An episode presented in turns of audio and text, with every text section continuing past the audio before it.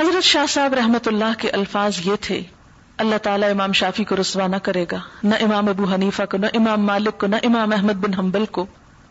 جن کو اللہ تعالیٰ نے اپنے دین کے علم کا انعام دیا، جن کے ساتھ اپنی مخلوق کے بہت بڑے حصے کو لگا دیا، جنہوں نے نور ہدایت چار سو پھیلایا، جن کی زندگیاں سنت کا نور پھیلانے میں گزری۔ اللہ تعالیٰ ان میں سے کسی کو رسوا نہ کرے گا کہ وہاں میدان محشر میں کھڑا کر کے یہ معلوم کرے کہ ابو حنیفہ نے صحیح کہا تھا یا شافی نے غلط کہا تھا یا اس کے برعکس یہ نہیں ہوگا۔ تو جس چیز کو نہ دنیا میں کہیں نکھرنا ہے، نہ برزخ میں، نہ محشر میں، اسی کے پیچھے پڑ کر ہم نے اپنی عمر ضائع کر دی، اپنی قوت صرف کر دی۔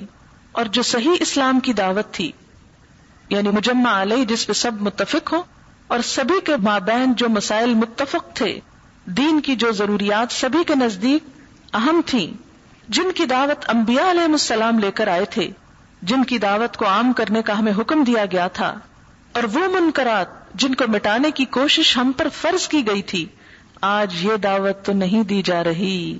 یہ ضروریات دین تو لوگوں کی نگاہوں سے اوجھل ہو رہی ہیں۔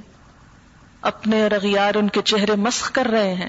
اور وہ منکرات جن کو مٹانے میں ہمیں لگے ہونا چاہیے تھا، وہ پھیل رہے ہیں۔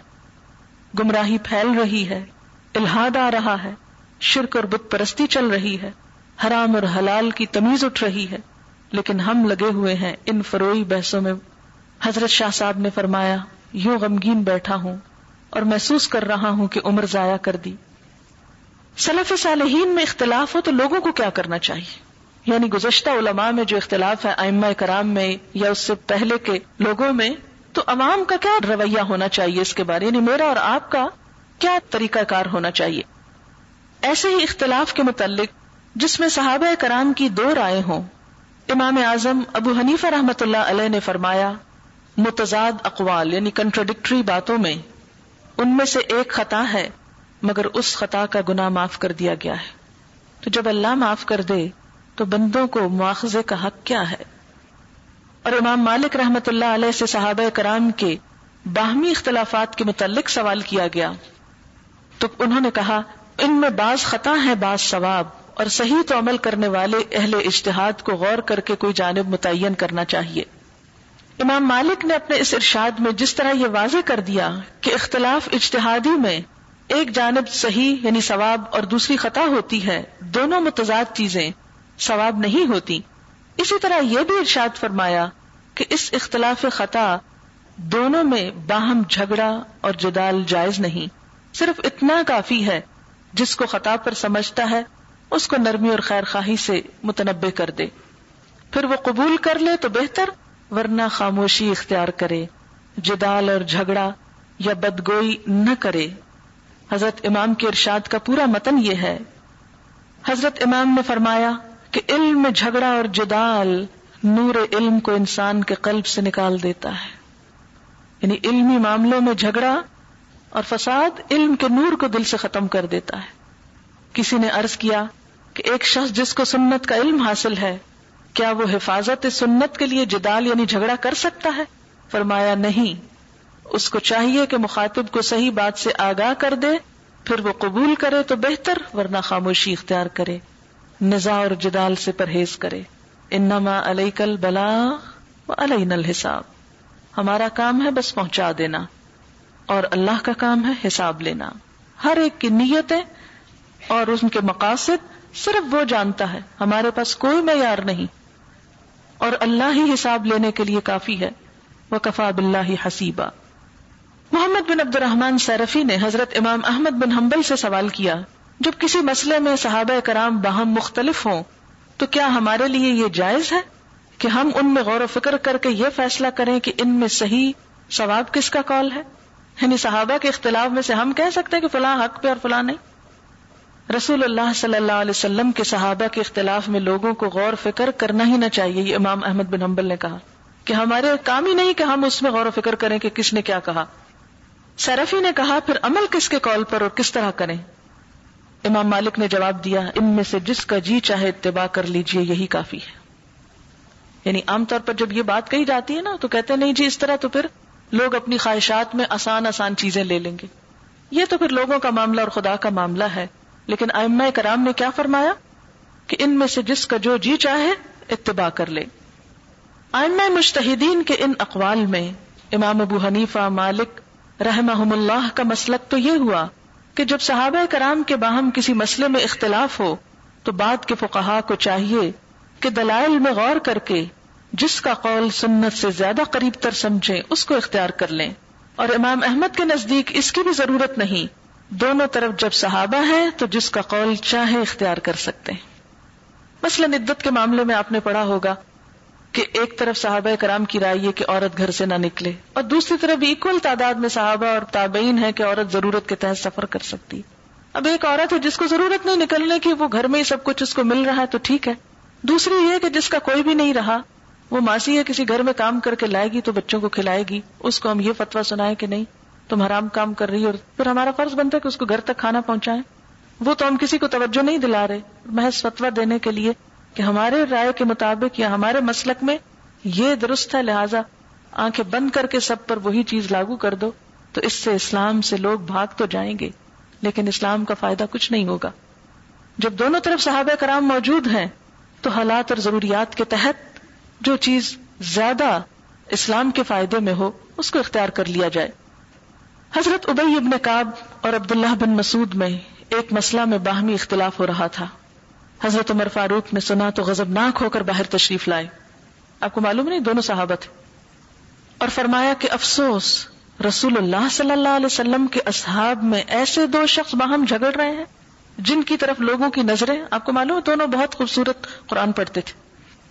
اور جن سے لوگ دین کا استفادہ کرتے ہیں، وہ باہم جھگڑ رہے ہیں۔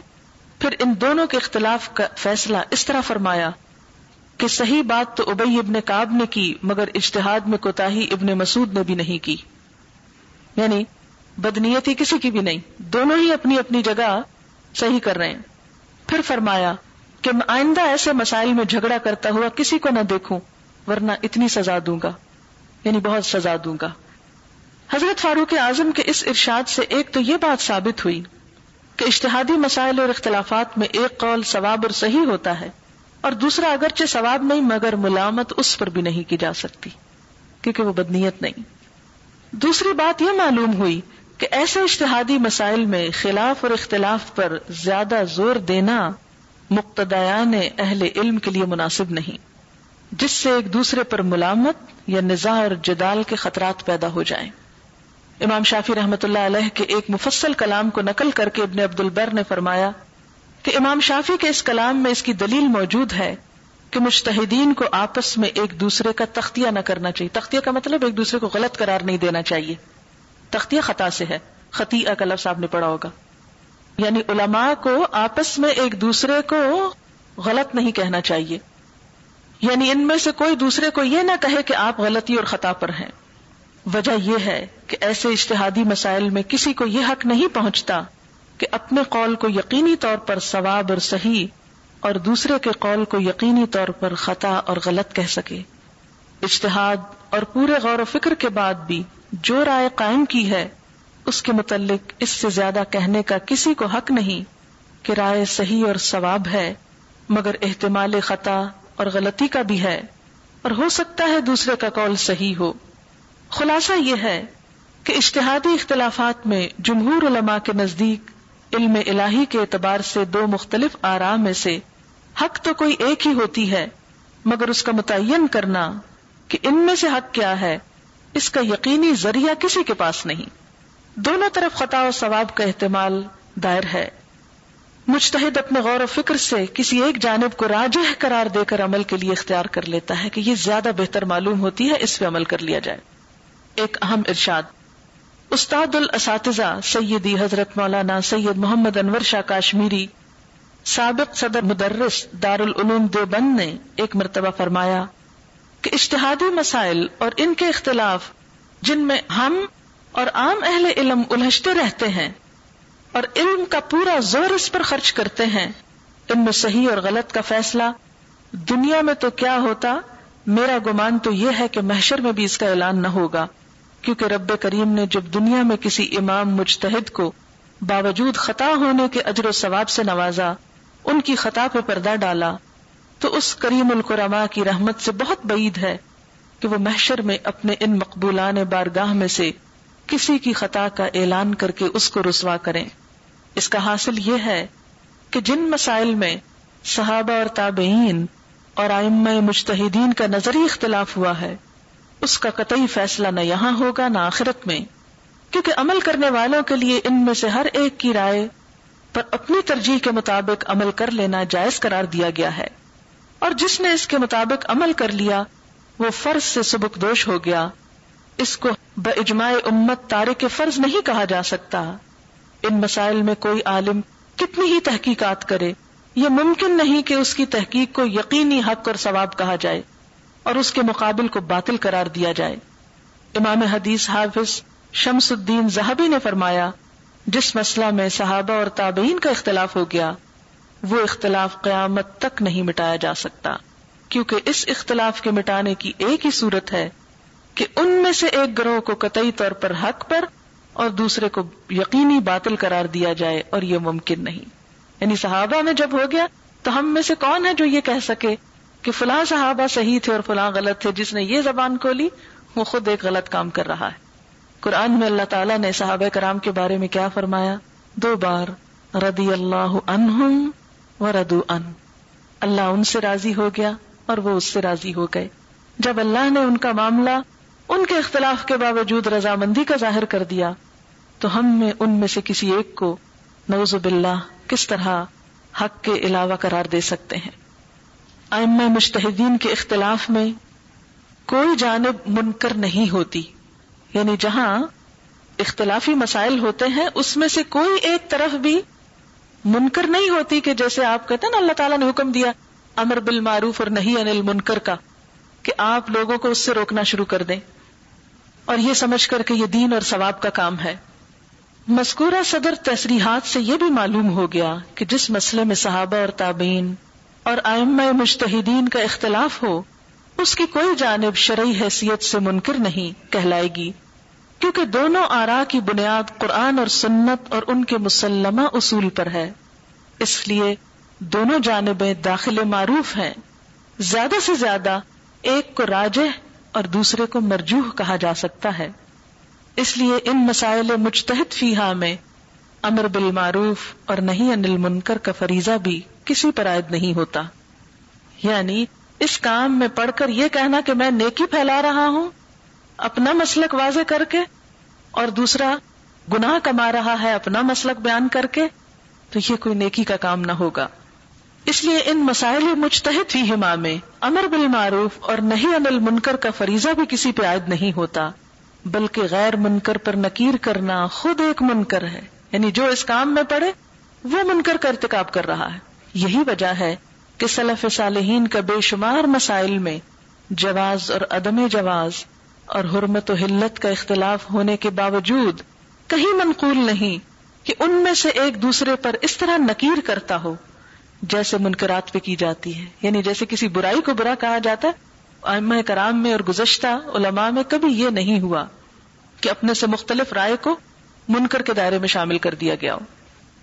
یا ایک دوسرے کو، یا اس کے فالوورز کو متبین فالوورز گمراہی یا فسق و فجور کی طرف منسوب کرتا ہو، یا اس کو ترک وظیفہ یا ارتکاب حرام کا مجرم قرار دیتا ہو۔ حافظ ابن عبد البر نے امام شافی کا جو قول نقل کیا ہے، وہ بھی اس پر شاہد ہے، جس میں فرمایا ہے کہ ایک مجتہد کو دوسرے مجتہد کا تختیہ یعنی اس کو خطا اور مجرم کہنا جائز نہیں۔ شرائط اجتہاد۔ حضرت امام شافی نے جہاں مجتہدین کے آپس میں ایک دوسرے کے تختیہ کو نادرست قرار دیا ہے، وہیں اس کی معقول وجہ اور ایک شرط کا بھی ذکر کیا گیا ہے۔ ان کی عبارت کا متن یہ ہے، امام شافی کے کلام میں اس کی دلیل موجود ہے کہ کوئی مجتہد دوسرے مجتہد کو خطاوار قرار نہ دے، کیونکہ ان میں سے ہر ایک نے وہ فرض ادا کر دیا جو اس کے ذمہ تھا یعنی اس کے اشتہاد اور قیاس کے شرائط موجود ہوں۔ اور اہل اشتہاد کے نزدیک اس کو اشتہاد اور قیاس کا حق حاصل ہو۔ اس سے معلوم ہوا کہ وہ مختلف آرا کا یہ احترام کہ ان میں سے کسی کو منکر نہ کہا جائے اور اس کے کہنے، ماننے والوں کو خطاوار نہ کہا جائے، یہ صرف اس صورت میں ہے کہ اشتہاد صحیح اس کی شرائط کے مطابق ہو۔ آج کل کا جاہلانہ سا اشتہاد نہ ہو، جس کو عربی زبان بھی پوری نہیں آتی اور قرآن و حدیث سے اس کا رابطہ کبھی نہیں رہا۔ وہ انگریزی ترجموں کے سہارے قرآن و حدیث پر مشق شروع کر دی۔ ایسا اشتہاد خود ایک گناہ عظیم ہے اور اس سے پیدا ہونے والی رائے دوسرا گنا اور گمراہی اور خلاف و شقاق ہے، جس پر نکیر واجب ہے۔ سنت اور بدعت کی کشمکش میں صحیح طرز عمل۔ ہمارے معاشرے میں مذہب کے نام پر ایک اختلاف وہ بھی ہے جو بدعت اور سنت کے عنوان سے پیدا ہوا ہے۔ بہت سے لوگوں نے قرآن و سنت کی تعبیر میں اصول صحیح کو چھوڑ کر ذاتی آرا کو امام بنا لیا اور نئے نئے مسائل پیدا کر دیے۔ اس قسم کے اختلافات بلا شبہ وہ تفریق اور افطراک ہیں جن سے قرآن و سنت میں مسلمانوں کو ڈرایا گیا ہے۔ ان کے ختم یا کم کرنے کی کوشش بلا شبہ مفید ہے، لیکن قرآن کریم نے اس کا بھی ایک خاص طریق بتلایا ہے، جس کے ذریعے تفرق کی خلیج کم ہوتی چلی جائے، بڑھنے نہ پائے۔ یہ وہی اصول دعوت الخیر ہیں جن میں سب سے پہلے حکمت اور تدبیر، پھر خیر خواہی اور ہمدردی اور نرم قابل قبول عنوان سے قرآن کریم کے صحیح مفہوم کی طرف بلایا ہے۔ اور آخر میں، مجادلہ بلتی ہی احسن یعنی حجت و دلیل کے ساتھ افہام و تفہیم کی کوشش ہے۔ مگر افسوس کہ آج کل عام اہل علم اور مسلحین نے ان اصولوں کو نظر انداز کر دیا۔ صرف جدال میں اور وہ بھی غیر مشروط انداز میں مشغول ہو گئے کہ اپنے حریف کا استحضاء اور تمسخر اور اس کو زیر کرنے کے لیے جھوٹے، سچے، جائز و ناجائز حربے استعمال کرنا اختیار کر لیا، جس کے نتیجے میں جنگ و جدال کا بازار تو گرم ہو گیا، مگر اصلاح خلق کا پہلو کوئی نہ نکلا۔ یہ اس آیت کی طرف اشارہ ہے جو قرآن پاک میں آتی ہے ادو الا سبیل ربک بالحکمتی والموعظۃ الحسنتی وجادلہم باللتی ہی احسن، کہ جو ہمارے دین میں نہیں، ان کے ساتھ بھی ہمیں کیا کہا گیا؟ کہ جھگڑا کیسے کرو؟ بلتی ہی احسن، اور پھر ادفا بلتی ہی احسن الزی بین کا و بین اداوتن کا ان ولی حمیم مسلمان کو تو زیبا ہی نہیں کہ بد اخلاقی پر اتر آئے، آپ سے باہر ہونے لگے، اور اپنے ہی بھائیوں کو سب و شتم کرنے لگے۔ افطرا کے امت کے اسباب۔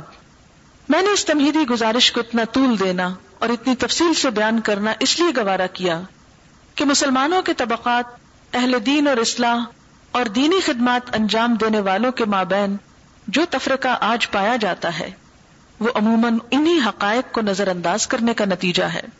اب میں ان اسباب اور عوامل کو پیش کرتا ہوں جو میرے غور و فکر کی حد تک مسلمانوں اور باہمی آویزش اور شقاق اور جدال کا سبب بنے ہوئے ہیں۔ اور افسوس اس کا ہے کہ اس کو خدمت دین سمجھ کر اختیار کیا جاتا ہے۔ یعنی اختلافات کو ہوا دینا خدمت دین بنا لیا گیا۔ پہلا سبب کیا ہے؟ غلوف۔ میرے نزدیک اس جنگ و جدل کا ایک بہت بڑا سبب فروئی اور اشتہادی مسائل میں تہذب اور تعصب اور اپنی اختیار کردہ راہ عمل کے خلاف کو عمل باطل اور گناہ قرار دینا۔ یعنی غلوف کا مطلب ہوتا کہ کسی بھی معاملے میں افراد اور تفرید کا شکار ہونا، حد سے بڑھ جانا۔ جیسے یہود نے حضرت عیسیٰ علیہ السلام کو نوزب اللہ ولد الزنا قرار دیا اور نصارہ نے کیا کیا؟ خدا کا بیٹا قرار دے دیا۔ تو ایک نے تفرید کی، دوسرے نے افراد کیا اور دونوں نے ہی حضرت مسیح علیہ السلام کے بارے میں غلوب کیا۔ تو وہیں پر صورت المائدہ میں آتی ہیں آئے تھے غلوب یعنی ایک عالم کی عقیدت میں حد سے بڑھ جانا اور اس کی عقیدت میں مبتلا ہو کے دوسرے سب کو حقیر قرار دینا اور غلط قرار دینا۔ اور اس پر عمل کرنے والوں کے ساتھ ایسا معاملہ کرنا جو اہل باطل اور گمراہوں کے ساتھ کرنا چاہیے تھا۔ اس پر تمام امت کا اتفاق بھی ہے۔ اور عقلاً اس کے سوا کوئی صورت بھی دین پر عمل کرنے کی نہیں ہے کہ جو لوگ خود اشتہاد کا درجہ نہیں رکھتے، وہ اشتہادی مسائل میں کسی امام مجتہد کا اتباع کریں۔ اور جن لوگوں نے اپنے نفس کو آزادی اور ہوا پرستی سے روکنے کے لیے دینی مسلحت سمجھ کر کسی ایک امام مجتہد کا اتباع اختیار کر لیا ہے، وہ قدرتی طور پر ایک جماعت بن جاتی ہے۔ اسی طرح دوسرے مجتہد کا اتباع کرنے والے ایک دوسری جماعت کی صورت اختیار کر لیتی ہے۔ اگر جماعت بندی مثبت انداز میں صرف اشتہادی مسائل کی حد تک اپنی تعلیمی اور عملی آسانیوں کے لیے ہو تو نہ صرف اس میں کوئی مذائقہ ہے، نہ کوئی تفرقہ اور نہ ملت کے لیے اس میں کوئی مذرت ہے۔ مثلاً آپ حرم میں جاتے ہیں، جب آپ عمرہ کرنے جاتے ہیں، حج کرنے جاتے ہیں۔ لاکھوں کا اجتماع ہوتا ہے ہر سال رمضان میں حج میں۔ اور آپ نے دیکھا ہوگا کہ لوگ مختلف طرح سے نمازیں پڑھ رہے ہوتے ہیں۔ اور ہر ایک کا لباس مختلف، رنگ مختلف، بولیاں مختلف، بہت سی چیزوں کا اختلاف ہوتا ہے۔ لیکن سب ایک ہی گھر کے گرد طواف کر رہے ہوتے ہیں، ایک ہی رب کے آگے سجدہ کر رہے ہوتے ہیں۔ اب اگر سجدے کے بعد ہر ایک ادھر ادھر جگڑنا شروع کر دے کہ تم میری طرح نماز نہیں پڑھ رہے تھے اس لیے تم گمراہ ہو، تو اس کا نتیجہ کیا نکلے گا؟ اور اس کا مقصد کیا ہے؟ اور اس کا فائدہ اور حاصل کیا ہوگا؟ مزرت رساں یعنی نقصان دے اور تباہ کن۔ ایک تو اس کا منفی پہلو یہ ہے کہ اپنی رائے اور اختیار سے اختلاف رکھنے والوں کے ساتھ جنگ و جدل، اور دوسرے ان فروئی مسائل کی بحثوں میں غلوف کہ سارا علم اور تحقیق کا زور اور بحث و تمہیز کی طاقت اور عمر کے اوقات عزیز انہی بحثوں کی نظر ہو جائے صرف ان چیزوں کے پیچھے اپنی ساری محنت لگا دی جائے کہ اختلافی مسائل کو سمجھا جائے۔ اگرچہ ایمان اور اسلام کی بنیادی اور قطعی اجماعی مسائل مجروح ہو رہے ہیں، کفر اور الحاد دنیا میں پھیل رہا ہے۔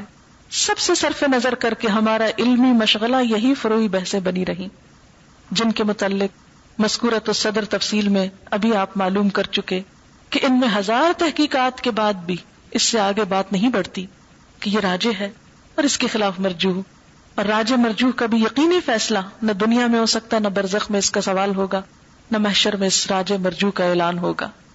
راجا مرجو کا مطلب کس کی بات زیادہ ترجیح والی اور کس کی کم؟ کس کو پرائرٹی دینی چاہیے اور کس کو نہیں؟ اسی طرح نہ ان مسائل میں اختلاف رکھنے والوں پر نکیر کرنا درست ہے، نہ ان کو خطا کار مجرم ٹھہرانا صحیح ہے۔ اس وقت ہماری قوم کا برگزیدہ ترین طبقہ علماء فقہا کا خصوصاً جو تعلیم و تصنیف میں مشغول ہیں، ان کی شبانہ روز مشغولیت کا جائزہ لیا جائے تو بیشتر حضرات کی علمی تحقیقات اور صحیح عمل کی ساری توانائی انہی فروئی بحثوں میں محدود نظر آئے گی۔ جنہوں نے بڑی سچی بات کی ہے کہ اس وقت اگر اہل علم، دین کا علم رکھنے والے لوگوں کی اگر تحریریں پڑھی جائیں، کوششیں پڑھی جائیں تو اکثریت کس میں مشغول نظر آتی ہے؟ کہ صرف اپنے نقطۂ نظر کو حق ثابت کرے اور دوسرے کو بات ساری دینی کوششوں کا محور و مرکز یہ بات ہو گئی۔ لمحہ فکریہ۔ ان میں بعض حضرات کا غلوف تو یہاں تک بڑا ہوا ہے کہ اپنے سے مختلف رائے رکھنے والوں کی نماز کو فاسد اور ان کو تارک قرآن سمجھ کر اپنے مخصوص مسلک کی اس طرح دعوت دیتے ہیں، جیسے کسی منکر اسلام کو اسلام کی دعوت دی جا رہی ہو۔ اور اسی کو دین کی سب سے بڑی خدمت سمجھے ہوئے۔ یعنی اس کی فکر نہیں کہ کوئی نماز نہیں پڑھ رہا تو اس کو نماز کی طرف لایا جائے۔ لیکن ساری محنت اور کوشش کس بات میں ہے؟ سارے علم کا زور کس پر ہے کہ جو میری طرح نہیں پڑھ رہا اس کو اپنی طرح پڑھائی جائے؟ معلوم نہیں کہ یہ حضرات اسلام کی بنیادوں پر چاروں طرف سے حملہ آور طوفانوں سے باخبر نہیں یا جان بوجھ کر اغماز برت رہے یعنی ان کو شاید بھول گیا ہے۔ کہ اسلام کو کیسے بڑے بڑے خطرے درپیش ہیں۔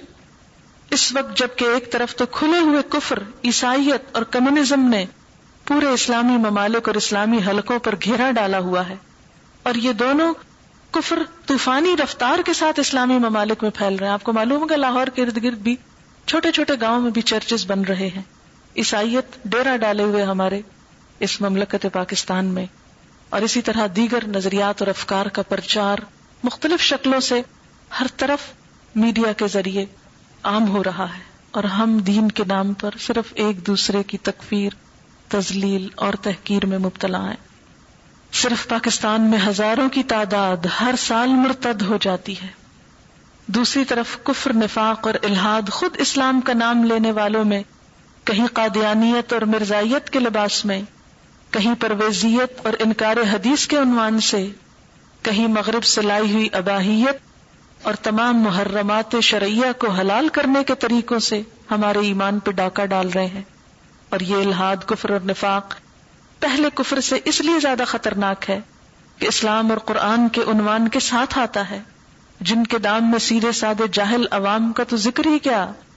ہمارے نو تعلیم یافتہ نوجوان بکثرت اس لیے آ جاتے ہیں کہ نئی تعلیم اور نئی معاشرت نے ان کو دینی تعلیم اور اسلامی اصول سے اتنا دور پھینک دیا ہے کہ وہ مادی علوم و فنون کے ماہر کہلانے کے باوجود مذہب اور دین کی ابتدائی معلومات سے بھی محروم کر دیے گئے ہیں۔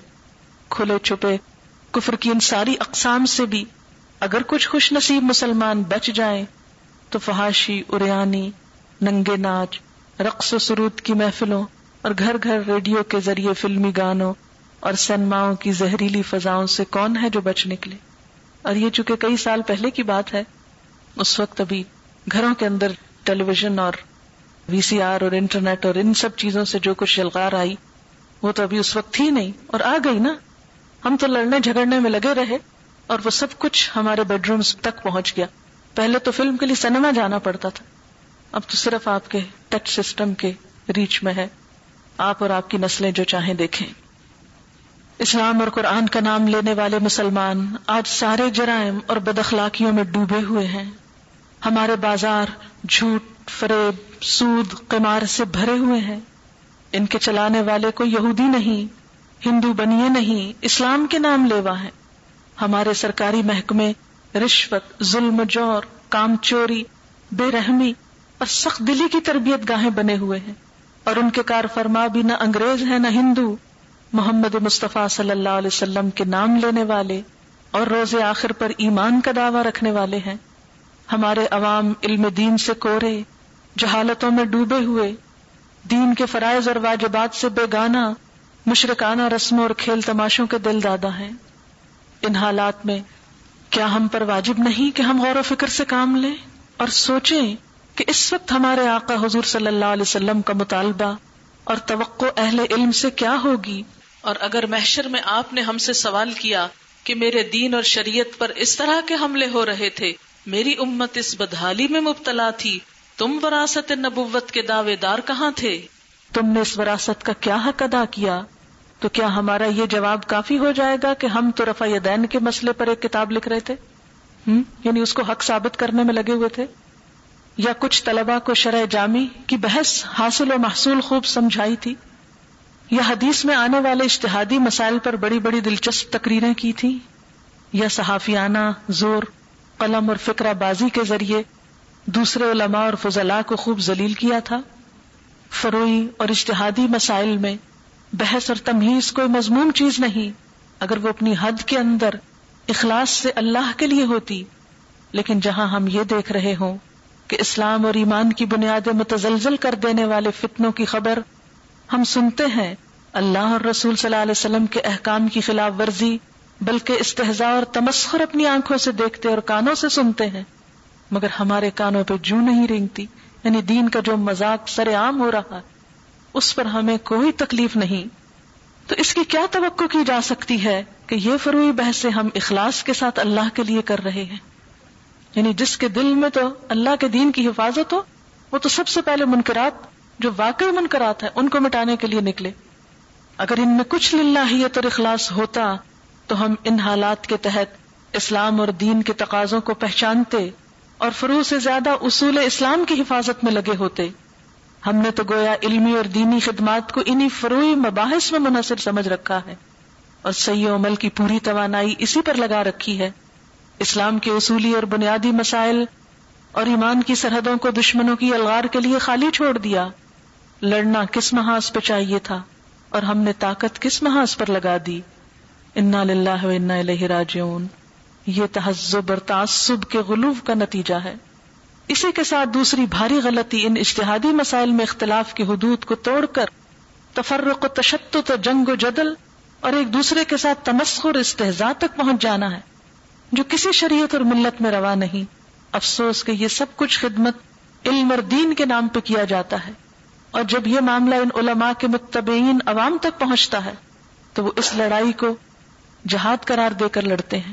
اور یہ ظاہر ہے کہ جس قوم کا جہاد خود اپنے ہی دست و بازو سے ہونے لگے، اس کو کسی غنیم کی مدافعت اور کفر اور الحاد کے ساتھ جنگ کی فرصت کہاں؟ قرآن و حدیث میں اسی تجاوز انل حدود کا نام تفرق ہے، جو جائز اختلاف رائے سے الگ ایک چیز ہے۔ قرآن میں ایک جگہ ارشاد ہے وَاتَسِمُوا بِحَبْلِ اللَّهِ جَمِيعًا۔ وَلَا تَفَرَّقُوا۔ دوسری جگہ اللہ تعالی کی طرف سے ایک وسیعت کا ذکر ہے، جو تمام انبیاء سابقین کو کی گئی۔ اس کے الفاظ یہ ہیں، ان اقیم الدین ولا تفرقوا فی۔ امام تفسیر ابو العالیہ نے فرمایا کہ اقامت دین سے مراد اخلاص ہے، اور لا تفرقو کا مطلب یہ ہے کہ آپس میں عداوت نہ کرو، بھائی بھائی بن کر رہو۔ اس وسیعت کے بعد قرآن میں بنی اسرائیل کے تفرق کا بیان کر کے اہل اسلام کو متنبع کیا گیا کہ وہ ان کے طریقے پر نہ جائیں۔ اس میں ارشاد ہے، وما تفرقوا الا من بعد ما جاءهم العلم بغيا بينهم۔ حضرت ابو العالیہ نے اس کی تفسیر میں فرمایا کہ لفظ بغیم بینہم میں اشارہ ہے کہ ایسے اختلاف کا عداوت اور جنگ و جدل تک پہنچنا کبھی دین کے سبب سے نہیں ہوتا۔ یعنی یہ عداوت جب بھی غور کرو تو اس کا سبب دنیا، حب مال یا حب جاہ۔ یعنی حب جاہ سے مراد اپنی اہمیت جتانا سیلف پروجیکشن جس کو نفس اور شیطان خدمت دین کا عنوان دے کر مزین کر دیتا ہے۔ ورنہ اس طرح کے مسائل میں اختلاف رائے کی حدود وہی ہے جو پہلے بیان ہو چکی۔ مثبت طور پر اپنے عمل کے لیے ایک جانب کو اسلحہ سمجھ کر اختیار کر لیں اور اس سے مختلف مسلک رکھنے والوں سے لڑتے نہ پھریں۔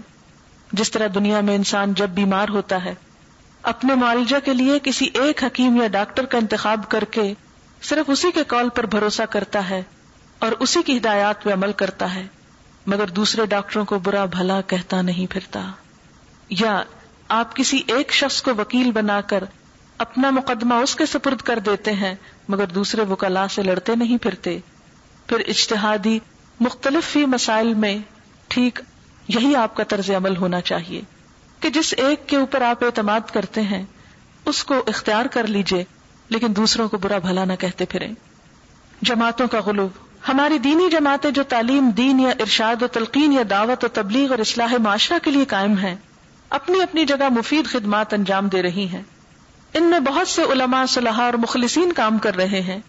اگر یہی متحد ہو کر تقسیم کار کے ذریعے دین میں پیدا ہونے والے تمام رخنوں کے انسداد کی فکر اور امکانی حد تک باہم تعاون کرنے لگے، جیسے قرآن کا حکم تعاون البر و تقوا اور اقامت دین کے مشترک مقصد کی خاطر ہر جماعت دوسری کو اپنا دست و بازو سمجھے اور دوسروں کے کام کی ایسی ہی قدر کریں جیسے اپنے کام کی کرتے ہیں۔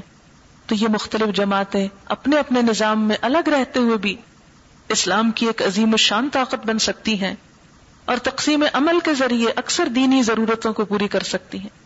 کوئی کسی پہلو میں زیادہ کام کر رہا ہے، کوئی کسی میں زیادہ کر رہا ہے، تو سب کا تعاون ایک دوسرے کے لیے مفید ہوگا۔ مگر عموماً یہ ہو رہا ہے کہ ہر جماعت نے جو اپنے صحیح عمل کا ایک دائرہ اور نظام عمل بنایا ہے، عملی طور پر ایسے معلوم ہوتا ہے کہ وہ خدمت دین کو اسی میں منحصر سمجھ رہے ہیں۔ گو زبان سے نہ کہیں کہیں دوسری جماعتوں سے اگر جنگ و جدل بھی نہیں، تو بے قدری ضرور دیکھی جاتی ہے۔ یعنی دوسروں کے کام کو حقیق سمجھا جاتا ہے۔ اس کے نتیجے میں ان جماعتوں میں بھی ایک قسم کا تشدد پایا جاتا ہے۔ غور کرنے سے اس کا سبب یہ معلوم ہوتا ہے کہ مقصد سب کا اگرچہ دین کی اشاعت، حفاظت اور مسلمانوں کی علمی، عملی، اخلاقی اصلاحی ہے، لیکن اس مقصد کے حاصل کرنے کے لیے کسی نے ایک دارالعلوم قائم کر کے تعلیم دین کی اہم خدمت انجام دی۔ کسی نے ایک تبلیغی جماعت بنا کر رشد و ہدایت کا فرض ادا کیا۔ کسی نے کوئی انجمن بنا کر احکام دین کے نشر و اشاعت کا تحریری انتظام کیا، کسی نے فتوا کے ذریعے خلق خدا کو ضروری احکام بتانے کے لیے دارالفتا قائم کیا۔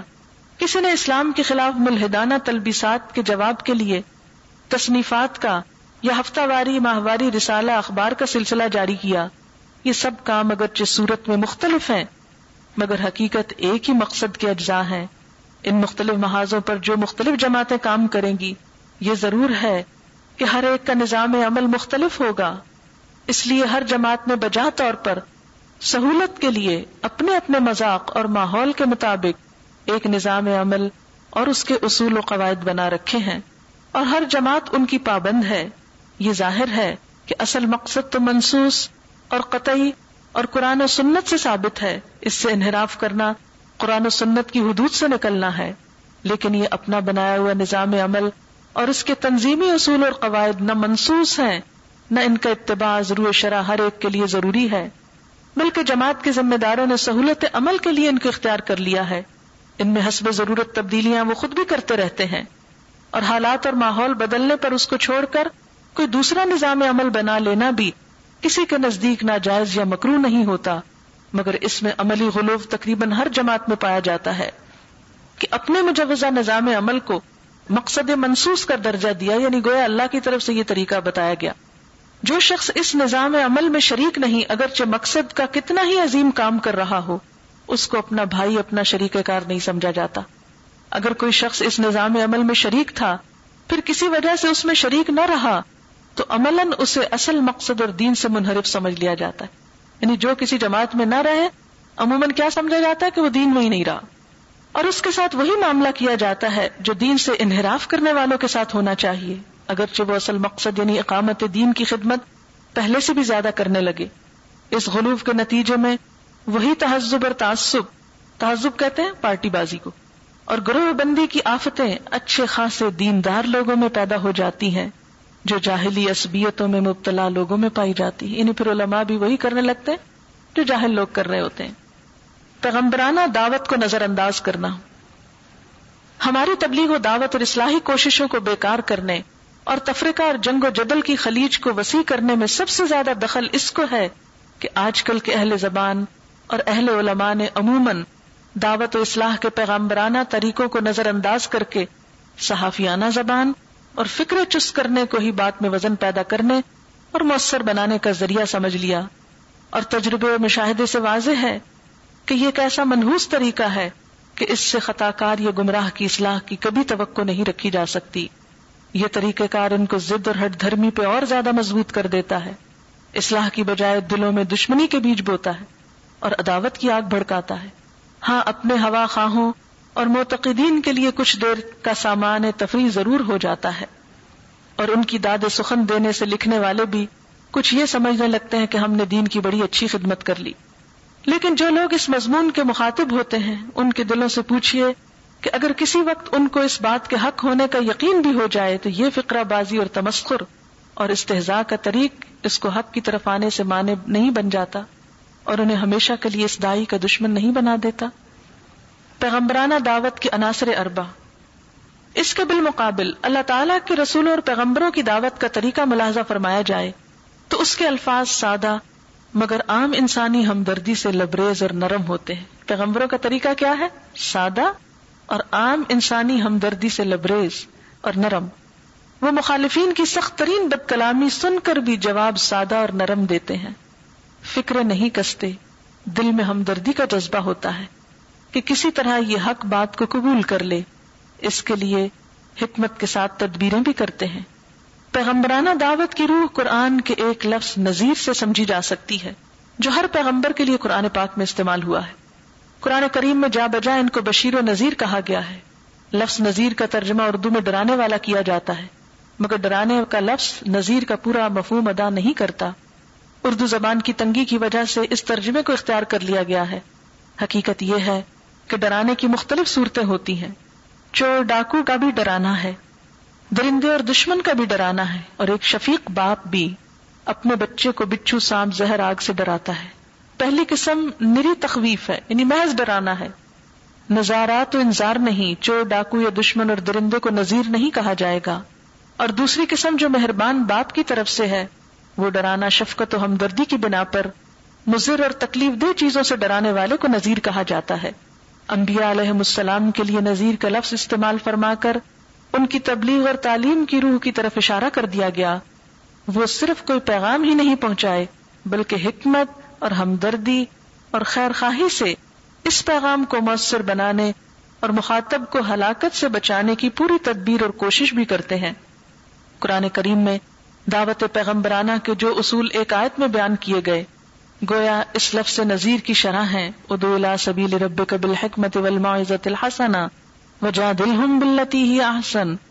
اس میں دعوت اللہ کے آداب میں سب سے پہلے حکمت کو رکھا گیا، جس کا مطلب یہ ہے کہ دائی کا کام صرف ایک پیغام اور کلام کو لوگوں کے کانوں میں ڈالنا نہیں، بلکہ حکمت و تدبیر سے مناسب وقت، مناسب ماحول دیکھ کر ایسے عنوان سے پہنچانا ہے کہ مخاطب کے لیے قبول کرنا آسان ہو جائے۔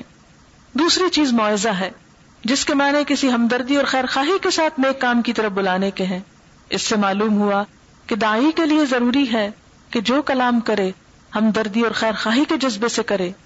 تیسری چیز معزت کے ساتھ حسنا کی قید ہے۔ اس میں اشارہ، عنوان کو نرم اور دل نشین بنانا ہے، کیونکہ بعض اوقات خالص ہمدردی اور خیر خواہی سے اس کو اس کی بھلائی کی طرف بلایا جاتا ہے۔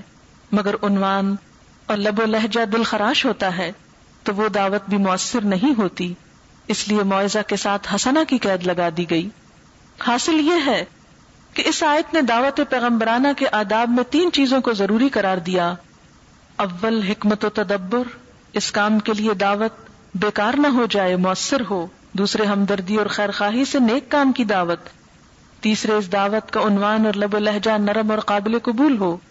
آخر میں ایک چوتھی چیز یہ بتائی گئی کہ اگر دعوت کو ان آداب کے ساتھ پیش کرنے پر بھی قبول نہ کیا جائے اور نوبت، مجادلہ یعنی جھگڑے کی آ جائے تو پھر آمیانہ انداز کا مجادلہ نہ ہو۔ یعنی جیسے کسی سڑک پہ کھڑے ہوئے دو ان پڑھ جاہل لوگ باہم دست و گریبان ہو اور ایک دوسرے پہ سب و شتم کر رہے ہوں اور جھگڑ رہے ہوں، یہ انداز نہ ہو۔ بلکہ بلتی ہی آسن یعنی اچھے طریقے پر ہونا چاہیے۔ ابن کثیر نے اس کی تفسیر میں فرمایا برف کو لین، اور حسن خطاب رف کہتے ہیں نا نرمی کو، لین کہتے ہیں نرمی۔ یعنی مجادلہ بھی نرمی خیر خواہی اور حسن خطاب کے ساتھ ہو۔ تفسیر مظہری میں فرمایا کہ مجادلہ بلتی یا حسن یہ ہے کہ اس میں اپنا غصہ اتارنا یا اپنے نفس کی بڑائی پیش نظر نہ ہو۔ خالص اللہ تعالی کے لیے کلمہ حق کو بلند کرنے کے لیے ہو۔ مجادلہ بلتی ہی احسن صرف مسلمانوں کے لیے نہیں، بلکہ غیر مسلموں سے مجادلہ کی نوبت آئے تو اس میں بھی انبیاء علیہ السلام کو اسی کی ہدایت کی گئی۔ یعنی اگر نان مسلم کے لیے احسن کی شرط ہے تو مسلمانوں کے آپس میں کیا شرط ہونی چاہیے؟ تو وہ بھی بلتی احسن یعنی نرمی خیر خواہی اور حسن خطاب کے ساتھ۔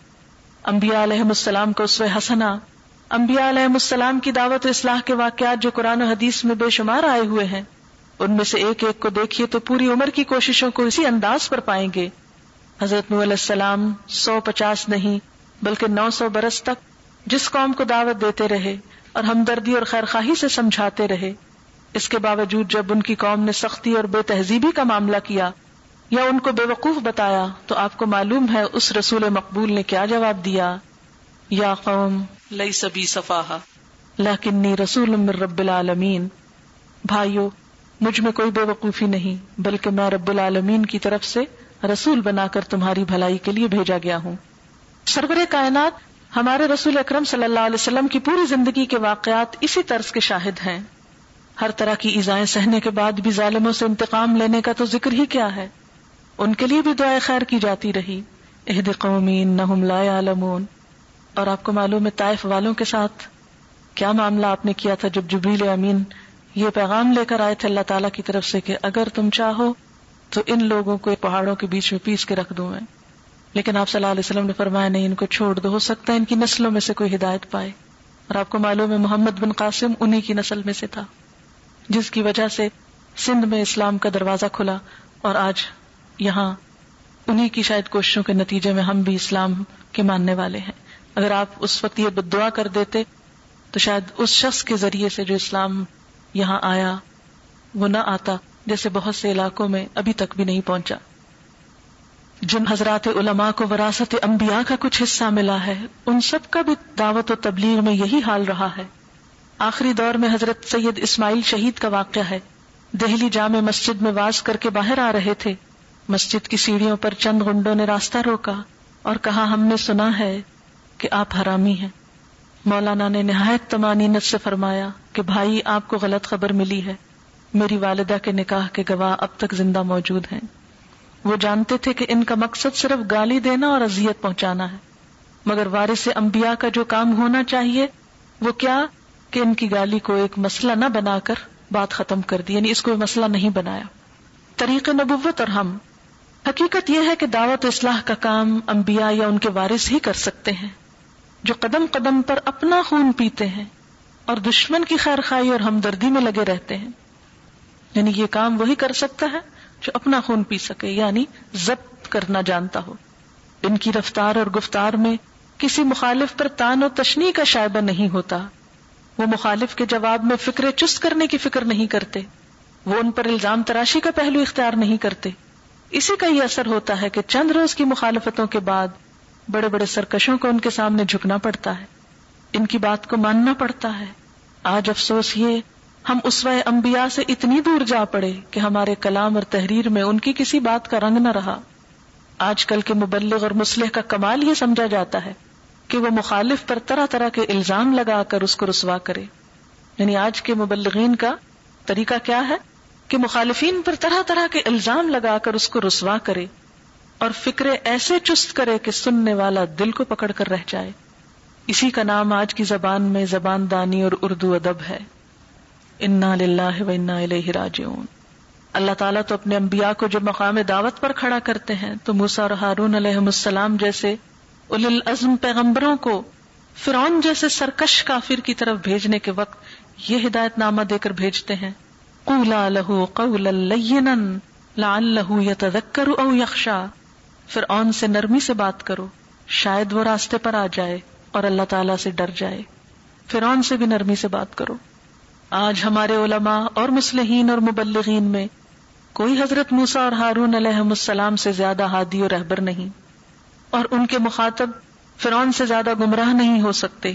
تو ان کے لیے کیسے روا ہو گیا کہ جس سے ان کا کسی رائے میں اختلاف ہو جائے تو اس کی پگڑی اچھالے اور ٹانگ کھینچنے کی فکر میں لگ جائیں۔ استحضاء اور تمسخر کے ساتھ اس پہ فکرے چست کریں۔ اور پھر دل میں خوش ہوں کہ ہم نے دین کی بڑی خدمت انجام دی ہے۔ اور لوگوں سے اس کے متوقع رہیں کہ ہماری خدمات کو سراہیں اور قبول کریں۔ میری نظر میں اس وقت یہ تین اسباب ہیں جو مسلمانوں کا شیرازہ بندھنے نہیں دیتے۔ ہر اجتماع کے نتیجے میں افطراک ہر تنظیم کے نتیجے میں تفریق، ہر اصلاح کے نتیجے میں فساد، اور ہر دعوت کے نتیجے میں نفرت ہمارے سامنے آتی ہے۔ کاش ہم مل کر سوچیں اور دوسروں کی اصلاح سے پہلے اپنی اصلاح کی فکر کریں، کیونکہ اصل مرض یہی ہے کہ حب مال اور جہاں حسد اور بغض کی نجاستوں سے اپنے قلوب پاک نہیں، ہمیں اس پر بڑا ناز ہے کہ ہم چوری، رشوت، سود، شراب، رقص و سرود اور سینما سے پرہیز کرتے ہیں۔ اور نماز روزے کے پابند ہیں۔ لیکن خطرہ یہ ہے کہ کہیں ہماری یہ نماز روزہ کی پابندی اور سود، شراب، رقص و سرود سے پرہیز کہیں ایسا تو نہیں کہ صرف اپنی مولوی گری کے پیشے کی خاطر ہو؟ کیونکہ اسی پیشے میں ان چیزوں کی کھپت نہیں۔ ورنہ اگر ہم ان چیزوں سے خالص خوف خدا کی بنا پر بچے ہوتے، تو حب مال و جا، حسد اور بغض، کبر اور ریا سے بھی بچے ہوتے۔ کیونکہ ان کی نجاست سود اور شراب سے کچھ کم نہیں۔ مگر یہ باطنی گنا ہمارے جبے اور امامے کے ساتھ جمع ہو سکتے ہیں، اس لیے ان کی پرواہ نہیں ہوتی۔ یہی دو چیزیں ہیں جو دراصل سارے تفریقوں کی بنیاد ہیں۔ اللہ تعالیٰ ہمیں ان سب آفتوں سے بچنے کی توفیق عطا فرمائے، تاکہ یک دل ہو کر دعوت و اصلاح کا کام پیغمبرانہ جذبے اور پیغمبرانہ آداب کے ساتھ لے کر کھڑے ہو جائیں۔ خلاصہ کلام، اہل نظر و فکر سے یہ بات مخفی نہیں کہ اس وقت دنیا کے ہر خطے اور ہر ملک میں مسلمان جن مسائب اور آفات میں مبتلا ہیں، ان کا سب سے بڑا سبب آپس کا تفرقہ اور خانہ جنگی ہے۔ ورنہ عددی اکثریت اور مادی اسباب کے اعتبار سے پوری تاریخ اسلام میں کسی وقت بھی مسلمانوں کو اتنی عظیم طاقت حاصل نہیں تھی جتنی آج ہے۔ یعنی تعداد میں آج سب سے زیادہ ہے مسلمان ماضی کی نسبت۔ اور اس تفرقے کے اسباب پر جب غور کیا جاتا ہے تو اس کا سبب خدا اور آخرت سے غفلت اور دوسری قوموں کی طرح صرف دنیا کی چند روزہ مال، دولت اور عزت و جاہ کی ہوا سے بے لگام ہے، جو ہمارے معاشرے میں کبھی سیاسی اقتدار کے لیے کشمکش، تجارتی اور صنعتی ریس، عہدوں اور منصبوں کی خاطر باہمی تصادم کی صورت میں ہمارے معاشرے کو پارا پارا کرتی ہے اور کبھی مذہبی اور دینی نظریات کی آڑ اور مختلف نظاموں کے روپ میں ہمیں ایک دوسرے کے خلاف احانت اور استحضاء کا ذریعہ نہیں بن جاتی، وگرنہ اگر اشتہادی نظریات کے باہمی اختلاف کے باوجود صحابہ اور تابعین کی طرح، ہماری جنگ کا رخ صرف کفر اور الحاد اور بے دینی کی طرف ہو جائے اور اس کے مقابلے میں مسلمانوں کی مختلف جماعتیں ایک صف اور ایک بنیاد مرسوس نظر آئیں۔ ذمہ دار علماء سے درد مندانہ گزارش۔ سیاسی اور اقتصادی میدان اور اعزاز و منصب کی دوڑ میں بے اعتدالیوں کی روک تھام تو سر دست ہمارے بس میں نہیں، لیکن خود دین و مذہب کے کام کرنے والی جماعتوں کے نظریاتی اور نظامی اختلافات اشتراک مقصد کی خاطر معتدل کیے جا سکتے ہیں۔ اگر ہم اسلام کی بنیادی اصول کی حفاظت اور الحاد اور بے دینی کے سیلاب کی مدافعت کے اہم مقصد کو صحیح معنی میں مقصد اصلی سمجھ لیں، تو یہ وہ نقطۂ وحدت ہے جس پر مسلمانوں کے سارے فرقے ساری جماعتیں جمع ہو کر کام کر سکتی ہیں۔ اور اسی وقت اس سیلاب کے مقابلے میں کوئی مؤثر کام انجام پا سکتا ہے۔ لیکن حالات کا جائزہ یہ بتاتا ہے کہ یہ مقصد اصل میں ہماری نظروں سے اوجھل ہو گیا ہے۔ اس لیے ہماری ساری توانائی اور علم و تحقیق کا زور آپس کے اختلافی مسائل پر صرف ہوتا ہے۔ وہی ہمارے واضوں جلسوں، رسالوں اور اخباروں کا موضوع بحث بنتے ہیں۔ ہمارے اس عمل سے عوام یہ سمجھنے پر مجبور ہو جاتے ہیں کہ دین اسلام صرف ان دو چیزوں کا نام یعنی عوام کیا سمجھتے ہیں؟ کہ دین کس چیز کا نام ہے؟ محض آپس کے اختلافات کو اچھالنے کا نام۔ اور جس رخ کو انہوں نے اختیار کر لیا ہے، اس کے خلاف کو گمراہی اور اسلام دشمنی سے تعبیر کرتے ہیں۔ جس کے نتیجے میں وہ ہماری وہ طاقت جو کفر اور الحاد اور بے دینی اور معاشرے میں بڑھتی ہوئی بے حیائی کے مقابلے پر خرچ ہوتی، آپس کی جنگ و جدل میں خرچ ہونے لگتی ہے۔ اسلام اور ایمان ہمیں جس محاذ پر لڑنے اور قربانی کے لیے پکارتا ہے، وہ محاذ دشمنوں کی الغار کے لیے خالی پڑا نظر آتا ہے۔ ہمارا معاشرہ سماجی برائیوں سے پر ہے، اعمال اور اخلاق برباد ہیں، معاملات معاہدات میں فریب ہے۔ سود قمار بازی، شراب خنزیر، بے حیائی بدکاری ہماری زندگی کے ہر شعبے پہ چھا گئے ہیں۔ سوال یہ ہے کہ انبیاء کے جائز وارث اور ملک و ملت کے نگہبانوں کو آج بھی اپنے سے نظریاتی اختلاف رکھنے والوں پر جتنا غصہ آتا ہے، اس سے آدھا بھی ان خدا کے باغیوں پر کیوں نہیں آتا؟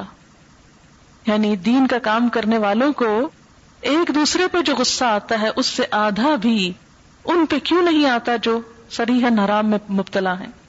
اور آپس کے نظریاتی اختلافات کے وقت جس جوش ایمانی کا اظہار ہوتا ہے، وہ ایمان کے اس اہم محاذ پر کیوں ظاہر نہیں ہوتا؟